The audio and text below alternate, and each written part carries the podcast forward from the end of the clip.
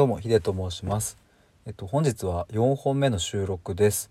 えっと内容はですね、えー幼少期の体験が自分の価値観の土台を作るという話です。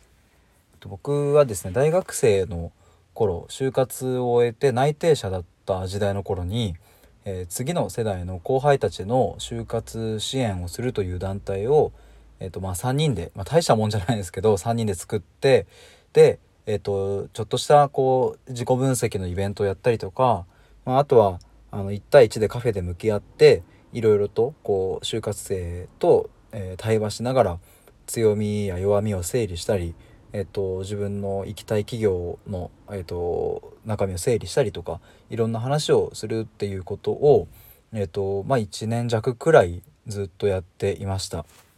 でまあそこでの経験でまず気づいたことが、えっとまあ、タイトルにもある通り幼少期の体験っていうのが、うん、と自分の価値観の根底にずっと眠っているということです。でこれはですねあの本当に僕もあのまあ延べ30から50人ぐらい記憶上だと就活生と話したんですけども本当に100発100中ぐらいというかもう100%この傾向というかやっぱりみんな家庭環境とか幼少期での体験っていうのがその後の人生を作ってるなっていうのをその時に実感しました。でそれでいて僕も、とここ最近、まあ、8月の前半くらいから、まあ、過去を振り返るっていう時間があって、まあ、そこでやっぱりあああの時のこれがこうつながってんだよなっていうのをすごく再認識しました。でそういうのって普段別に思い出したりはしないし、うんとまあ、過去の経験なんていうのはもう過去なので別にこう今に直結してる感覚っていうのは全くまあないじゃないんですけど、まあ、それでも掘り返してみるとあやっぱそうだよねっていう風になる、まあ、そういう印象がありました。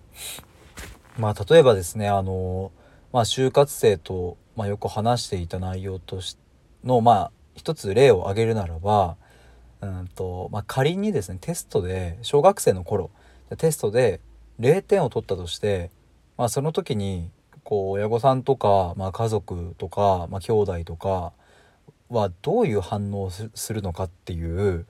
まあ、そこを聞いたりしてみたんですよね。そうすると本当に千差万別というか、まあ、とある人は、えっとまあ、怒りますとめちゃめちゃ親に怒られると。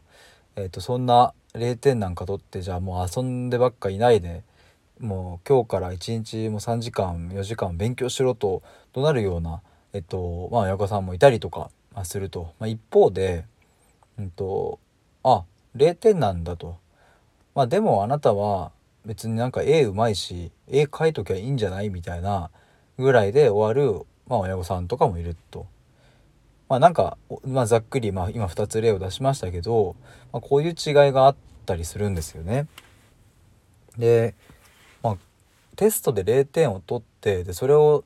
親に話すみたいな時間ってもう人生の中で言ったらもう0.00000何パーぐらいの本当に一瞬の時間でしかないと思うんですけどもそこでどういう反応をされるかっていうのでその子供の価値観やらその後の性格っていうのが相当左右されるよなっていうのを、うん、すごく強く思うようになりました。別にこれはさっき出した2つの例どっちがいいとか悪いとかではないです。なんかさっきの言い方だと前者の、まあ、怒っちゃう親って良くないよねみたいな感じの風にに感じちゃう人もいるかもしれませんが、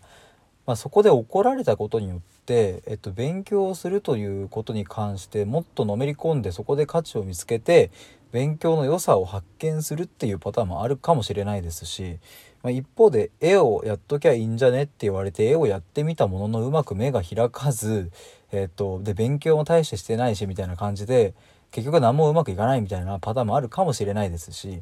まあ、なのでこれはどっちがいいとか悪いとかっていう問題ではなくて、えっと、やっぱりその一瞬のたった多分一分も満たないやり取りの中でその子供の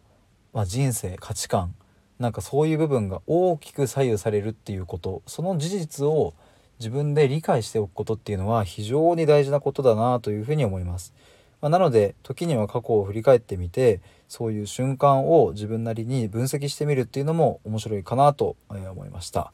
えー今日は以上になります。